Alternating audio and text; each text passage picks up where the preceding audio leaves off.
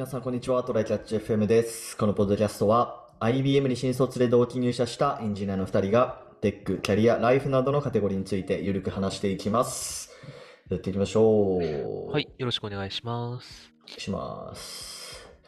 えー、ちょっとまた最近新しいウェブサービス作りたいなと考えてまして、はいはい。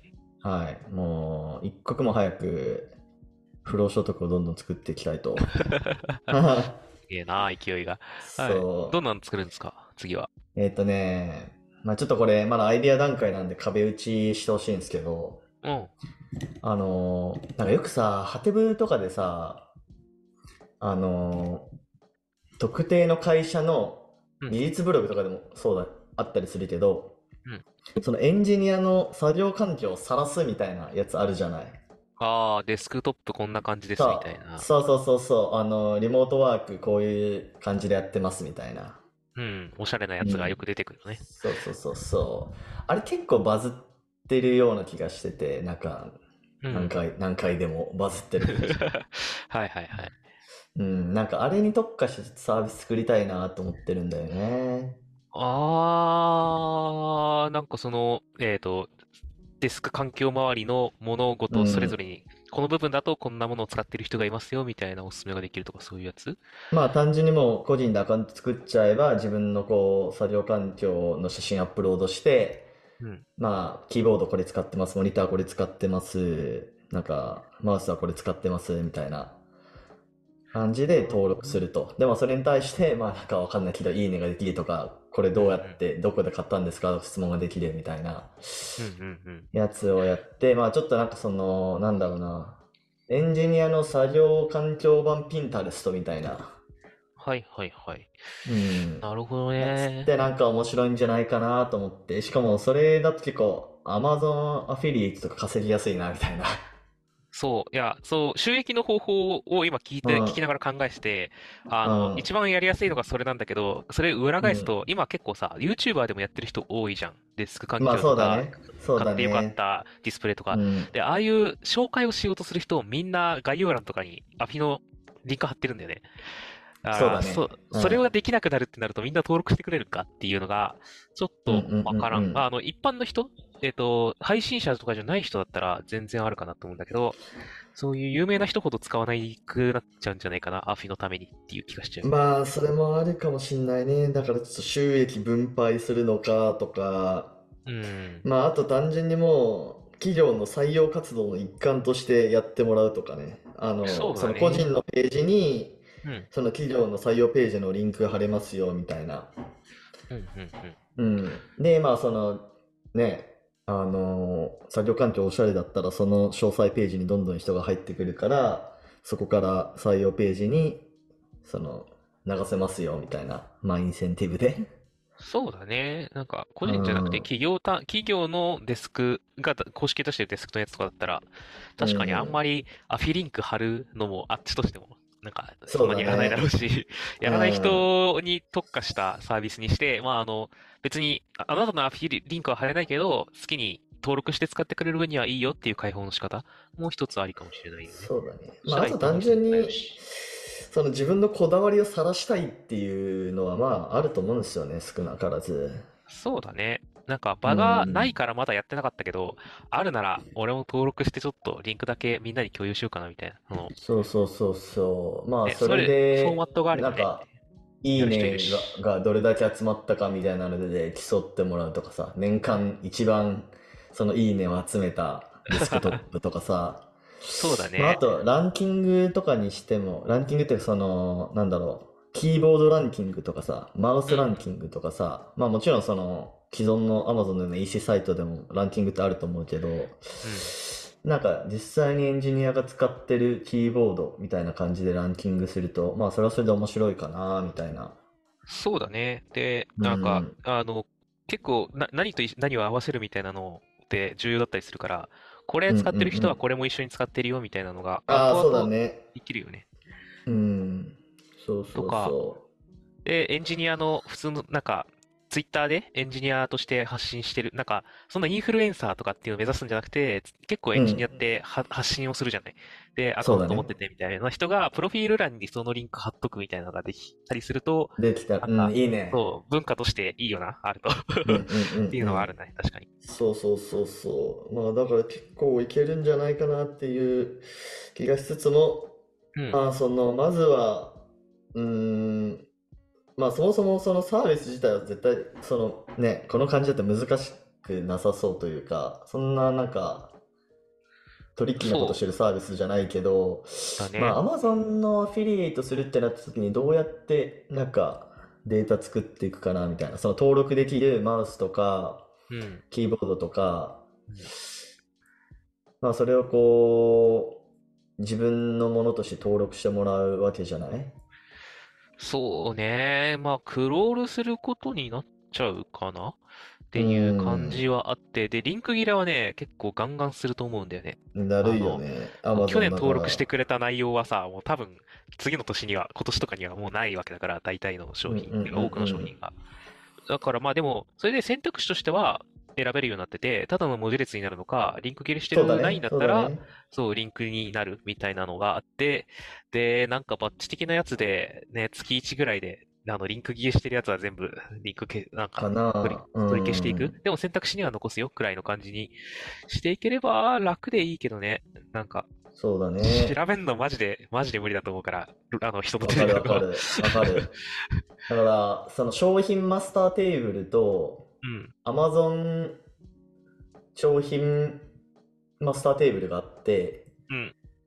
で Amazon ID をそっちの商品マスターテーブルに紐付けるみたいな感じになるのかなだって全然さ、そのキーボードとかだとさ、うん。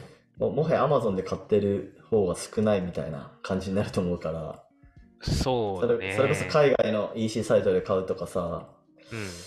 なんか俺がやったみたいになんか秋葉原のキーボード専門店で買うとかさ、絶対あるからさ、そうだすべてはねす。べて Amazon で買えるってとは限らなくて、まあそこら辺のメンテがまあ一番めんどくさそうかなっていう感じするよね。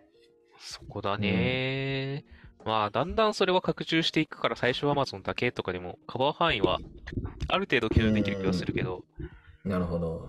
あとは、ジャンル、ジャンルどう分けるかとかもあるのかもね。あの、多分、枠は自分で決めるから、キーボードとかマウス、マウスもマウスで一括りなのかとかね、そうだね、そうだね。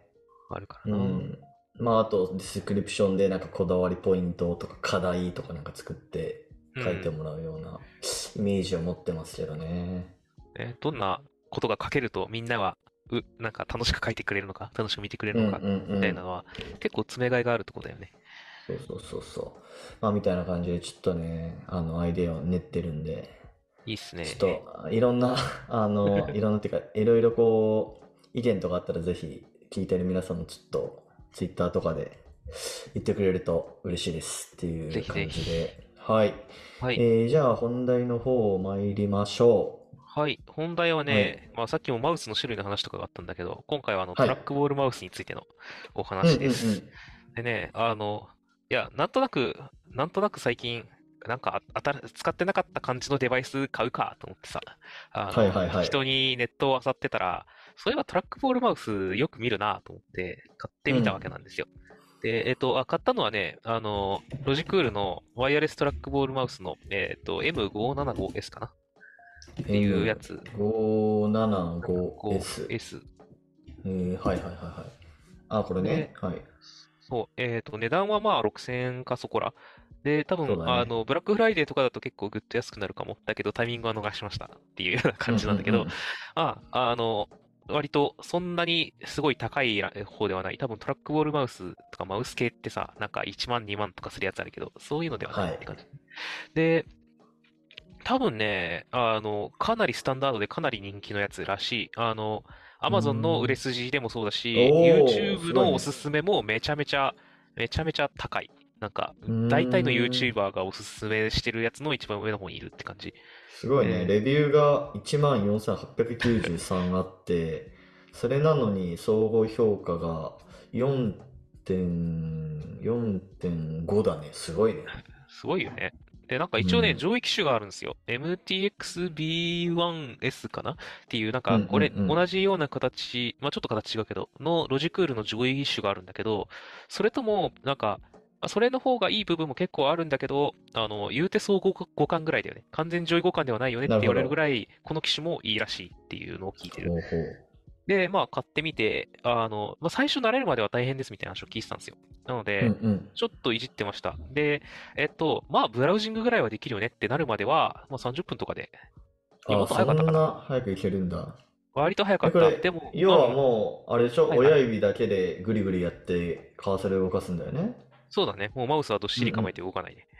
はいはいはいはなのいで。あの、だから、マウスを動かすっていう動きがないから、あの、手首に優しいという噂は聞いてるし、あなるまあ、そうかもっていう感じではある。あの、その代わり、親指の付け根あたりをよく使うことになるので、あの、うんそこと相談になるかな。で、ね分そこの負担については、慣れだと思う。慣れと、今ね、もうだいぶ僕は固まってきたんだけど、えっと、うん感度をだんだん上げていく期間が必要になると僕は思ってるんだよ。あのはいはい。何かっていうと、このトラックボールを回してると、最初、いきなり高い感度で入れるとめちゃめちゃ行き過ぎるのね。ギュンってってあ、なるほどね。そうはいはいあの、はい。なんだろうな、 ThinkPad の真ん中にあるあのさ、あのマウスポインターをいや、あれめっちゃ苦戦したよ。うんあれもさ、あの、エイムが定まらない人多かったと思うし、僕もその口なんだけど、ねあの、うんこれもいっぱい回せるのもあって、ギュンギュン、とあの、感度高いと通り過ぎる。けど、あの、弱すぎると、なんか、こう、親指の付け根すげえ疲れるんだよね。めっちゃ動かすこと。なるほど、なるほど、なるほど。でも、だんだんさ、まあ実際僕らも長年マウス使ってるから大丈夫なだけで、普通に今僕がこうやってマウスも今、マウスと、えっと、トラックボールマウスを今両方接続してるから、どっちもいっぺんに使えるんだが、はい。あはい。の、行き過ぎないとか、ちょっとエイムがシュッて思ったところに定まるのって、割と慣れによるところだと思うんだよね。で、うんうん。なので、トラックボールマウスも結構慣らしつつ、だんだん低いところから感度を上げていく。ってやってるうと今のところ僕はだんだんその高い感度でもいいところで止めれるようになってきて、あの、まあ、そんなに、そんなに行き過ぎなくなる。し、まあ、ね。言うて、普段のマウスもちょっとだけヒュッて行き過ぎたのを微調整で戻すみたいなこととかって結構やってると思うんだよ。まあ、そのレベルに落ち着いてきたから、もうだいぶ慣れたと言えるかなっていうのが、今買って1、2週間のなる感じです。ほど。で1、2もともと週間と言いつつ、あ、はいはい。あ、ごめん。もともともマウスを使ってた。それとも、あ Mac えっとでトラックパッドを使ってた。仕事は、あこれね、あの、2週、1、2週間と言いつつ、あの、仕事ではほぼ使ってないんですよ。あのね、うんうんうん。仕事でもたまに使うは使うんだけど、基本的に Mac は、あの、僕 MacBook Pro 使ってるから、もはいうキーボードのすぐそこにあることが一番大事になっちゃってて、なんかそっはいはいはいちを使ってる。でも多分ね、デスクトップのキーボードでキーボードを使うってなると、もう普通にマウス使った方がいいよねっていうはいはいはい人なので、あの、そういう意味でプライベートでブラウジングだったりとか、まあ、調べ物とか、ちょっとした作業とかに使っ、まあ、プログラミングにもか、使ってるんだが、まあ、そうだね。そのレベルで言うと、特に不自由なく使えるように割とすぐになるっていう感じかな。ね。そうか、じゃあ Windows で使ってるんだ。今は Windows だね。Mac でも使えるはずだけど、はいはいはい。うんうんうんうん。なるほどね。iPad でも使えるって書いてあるな。はいはいはいはい。そういうことか。所感として、まあ、手首はちょっと楽かなとは思うっていうのと、うんうんうんあの普通のマウスよりも傾いてるんですよ、これ。あの、あーないわゆるエリゴノミクスデザインになってるわけね。そうね、なんか、あの、人間工学というやつ、そうやつそうそうそう。人工工学人間工に基づいて、あの、なんだろうな。手、手がまっすぐ、手のひらをまっすぐ下にするんじゃなくて、手のでひらをちょっと下左下になるぐらいのね。うんうんうんうん。感じわかるわかる。ちょっと楽にね。ね、うん自然なポーズに近いよねっていうのも一つ良さかなって感じ。ではいはいはいはい。ただね、僕元がロジクールの、えっと、ワイヤレスマウス、これなんだっけ ?G304 かっていう、あの、し僕は白いやつ使ってんだけど、なんかすげえ軽い使ったのよ。もう、いはいはいあの、トップレベルに軽いやつの中で安いやつにしたろっていう思いで、うん。めっちゃ軽い可愛いやつを買ったので、あの、もともとそんなに、えっと、負担がなかったんでね。でもそこから考えても、そんなに変わらんかちょっと楽になったぐらいかなって思えてるので、あの、まあ、かなり負担ないんじゃねえかなと思ってます。まあこういうのってなんかあんまりこう短期でわかんないよね。長期で違いそうだねが出てくる系かなとも思う。うん。まあ使い勝手として全然悪くない。で、まだね、なるほそんなに掃除する機会とかは出てきてないんだけど、聞いてるか限り、1、2週間に1回、だからそろそろ来るのかな。このトラックボールのところにホコリとか手垢とかゴミが溜まってきて、あの、はいはいはい。取り外してちょっとシュシュッと、あの、取り除いてあげる。で、あうの、ん。センサー部分に溜まると、そのセンサーの効きが悪くなって、あの、マウスポイントが飛んじゃうらしいんでね、ピピって。はいはいはい。なので、ちょいちょいお手入れはいるらしいよっていうのは聞いてる。だから、多分そろそろ来るし、一回取り外すチェックはしてみたんだよね、あの、序盤に。うん。で、全然余裕でか、あの、取り外しができたので、まあ、これはこれでいいんじゃないかな。簡単と。なるほどそうだね。僕だと指でできるかな。うん、僕だと指でできはいる。はいはいはい。裏からね穴があるからポンって押せば出てくるっていう 感じです。そうか。いや、俺もさ、Mac、まあ今仕事でもプライベートでも Mac を使ってて、うん。で、えっとね、こう俺のこう作業環境としてはですね、うん。モニターとマイクとうん充電器がハブに接続された、うん。えっと、タイプ C のケーブルがあって、はい。そのタイプ C を、まあ、仕事用につけたり、プライベートにつけたりして、こう切り替えながらうん。作業してるんですよね、いつも。うん。うん。うん。あ、ごめん、あとキーボードもついてるわ。うん。おういろいろついてる。そうそう、ハブに全部つながってて、まあ、1個切り替えるだけで全部切り替わるみたいな。感じになってて、で、トラックパッドはね、えっと、プライベートは、Apple の Magic Trackpad 使ってるんですよ。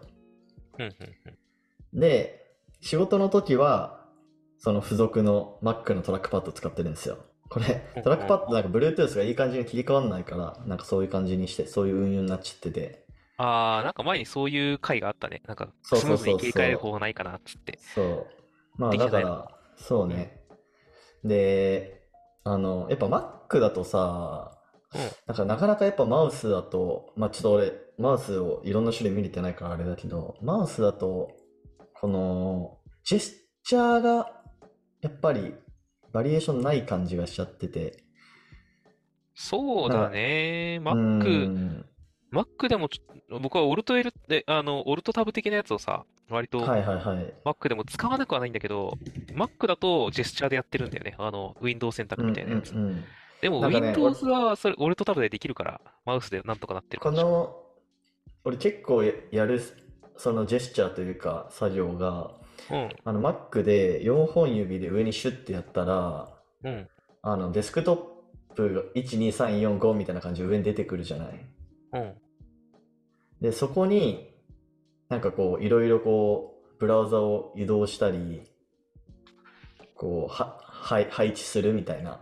うん、うんなんか一つのデスクトップにめちゃめちゃこう、なんだろう、ブラウザがいたり、うん。なんか、 Slack がいたり、 Notion がいたりみたいなのがあんま好きじゃなくて、1デスクトップ1アプリにしたいのよね。へえ。なので。うん。そう、デスクトップ、開いてるデスクトップを全部出して、うん。1デスクトップ1アプリにするように、こう整理するっていう作業をめちゃめちゃするんだけど、へえ。それがマウスだとめっちゃやりづらいっていうのがあって、なかなかね、マウスに踏み切れないんだよな。なるほど。それは確かに用途的に合わんかもしれんね。うーん。そこが、なんか、ど何かの動きに対応してるマウスがあればいいけど、知らないな、ねそれは。うん。まあでもそれもキーボードでも一応できるのかな？キーボードでもこの4本指シュッてやるジェスチャーを、これなんだっけ？何でやるんだっけ？と思い出せない。すぐには思い出せないけど。それでシュッてやって、キーボードでドラッグアンドドロップで整理してあげればいいっちゃいいのか。なるほど。うーん。んまあでも、まあ困ってないんだったらいいんじゃね？って気がすまあそうねるけどね。うん。だね、このトラックパッド、 Magic Trackpad もね、うん。やや精度悪い感じはあるんだよね。あー、なるほなんかたど。まにうまくスクロールを検知してくれなかったりとか。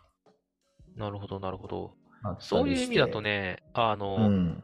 あこれ精度、精度はね、まあ、そのボールきれいにしてるかどうかも一つ精度があるのと、これさ、はいはいはい。あの、有線のやつ、えっと、このロジクールのやつはないかもしれないけど、有線のやつ使ってる人もいて、あの、トラックボールマウスって。なんでかっていうとは、い動かさなくていいから、有線でもあんまり気にならないらしい。確かに。まあまあまあ、そうだね。ただし、ハマりすぎると、トラックボールマウスって、なんか、往々にしてちょっと重いんだけど、あの、うん外でも持ち歩き用もトラックボールマウスじゃないと満足できなくなった人がとても重くて困ってるっていう話を 聞いたことがあるので、まあ、ハマりすぎると大変かもしれんが、あなの、家用のやつだから有線でもいいかもっていうのは一つ考え方としてありかもしれない。充電のあれもなくなるし。っていうので、で、より多分ね、反応速度と精度が上がるじゃん。その有線にするとちょっと。はいはいはいはい。って思ってはいるけどね。なるほどね。いやー、でも確かにトラックパッド、トラックパッドじゃない、えー、トラックトラボールか。ックボール。トラックボール、結構やっぱ、クロートのイメージあるな。なんまあか俺の会社のマネージャーとかも使ってるわ。慣れがいる系だからね、やっぱり、多分。まあね。まあ、割とすぐ慣れたしけどっていうのと、あのね、今まで親指を使ってた人が、あの、逆に言うと、あの、うんさらに慣れる必要があるポイントがあって、僕がさっき言っはいたロジクールの、あの、軽いマウス、301、304かなは、うんあの、まあ、よくある、左側に2つショートカットボタンがついてるんですよ。あ、ありますね。これ気になってた。で、僕は割ともう進む戻るにやってるし、人によってはコピーとかペーストとかにする人もいる。ショートカットボタンがあるんだが、あの、こいつもあります。あうの、ーん。5 575S も。で、さらに上位機種は多分もっとボタンがあります。が、あの、まず場所が違うんですよ。なんでかっていうと、あそ だって親指トラックボールに取られてるからさ、ボタン親指で押さないんだよね。で、ど、どこに行くかっていうと、左のひ、左クリックの、えっと、うんうん人差し指の、さらにその左先、左前にあります。ので、えっと、左クリックのところとトラックボールの間ってことね。そうそうそうそう。から、えっと、人差し指の役割が3つになるんだよね。今まで左クリックに専念してたところが、戻る、進むとか、なんか、そのショートカット系を担当することになって、ちょっと、ああの、そこに、そこがむしろ一番慣れが必要だって思った場所かもしれない。あ、そっちなんだ。なるほどね。マウス移動よりも、ボールは30分くらいでいけるけど、そっちが未だにおおってる。なる。えーっていうのはちょっとあるかなな。るほどね。なるほど。でねでも確かにここら辺、あれだわ、YouTuber とかも、うん。なんかこういうのめっちゃ使ってるっていう動画を見た気がするわ。なんかその編集作業とかがさ、あのそうだよねまあ、発生するじゃん。だからこ、うんこれをここに割り当ててみたいなめっちゃカスタマイズして編集作業を超効率化するみたいなのをなんかそうだよな見たことあるな。うん左手デバイスとか使う人もいたりするけど、あの、お絵かきしてる人とか特に。ああ、はいはいはいはい、あるね。それに近いことをボタンがいっぱいあるとよりできるよねっていうのはあるんだけど、うんまあそこの感覚がちょっと変わってくるかなっていうのと、あとは、あとはそうだね、あの、あー、あれだな、スクロールの感覚がちょっと変わる。あのあ、ね、そうなんだ。スクロールをクリックに回すのはいいんですよ。スクローうルん。ボール、んななんて言うんだろう、こいつ。あ、この。右クリックと左クリックのの間にあるるこのゴリゴリのやつね。そうそうそう。で、うんこいつをさ、じゃあ押し込んで、シューッと移動しようとしたときが変わるんだよね。うんうんうんだって今まで動かしてたのがさ、なんか、すあの、その意識が変わる。あの、はいはいはいはいマウスポインターを動かすんじゃなくて、こいつを動かそうとするときの意識ってあんまり、たまにしか起きないんだけど、これ押し込んだらさ、うんマウス動かそうとしちゃうんだよね、未だに。まあそうだね。そうだそうね。、染みついてる。僕の体はこいつを押し込んだら動かすものだと思ってるから。確かに。まあ、もしくはあタブを閉じるとかに使ってるけど、うん。ああ、慣れが必要になってくると。そうだね。でもこれの次の次元としてもう一個あって、なんか、はいちょっと気になってるやつが、親指じゃなくて、この、人差し指のとこと中指の間のところにボールがあるやつがあるんだよ。へえ。あれが気になってそんな、パターンもあるんだ。そう、だから。あ、ああるね、あるね。アマゾンのやつとか見るとあるわ。そうでしょ？おすすめとかに出てくるやつ。あ、これはね、もうマジで違う世界になりそうだから、ちょっとこれもそのうちやってみようかなと思って、なんか、うんもしかしたら自分にドハマりするかもしれないから、ちょっとそういうデバイスちょいちょい試してみようかなと思ってたりいいねしまあ、あの、ちょくちょくレビューというか、実際使ってみてどうだったかみたいな話してもらえると助かります。はーい。はい、じゃあ終わりましょうか。はい。はい。ではこんな感じですね。週2回のペースで配信しているので、Apple Podcast もしくは Spotify でお聞きの方はぜひフォローお願いします。えーでは今回も聞いていただきありがとうございました。ありがとうございました。またねー。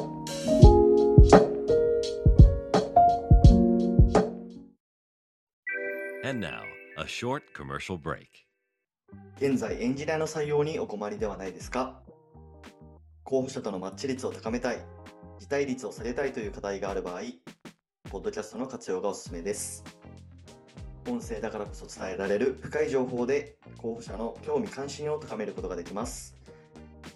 株式会社ピトパでは企業の採用広報に役立つポッドキャスト作りをサポートしています。気になる方はカタカナでピトパと検索し、X またはホームページのお問い合わせよりご連絡ください。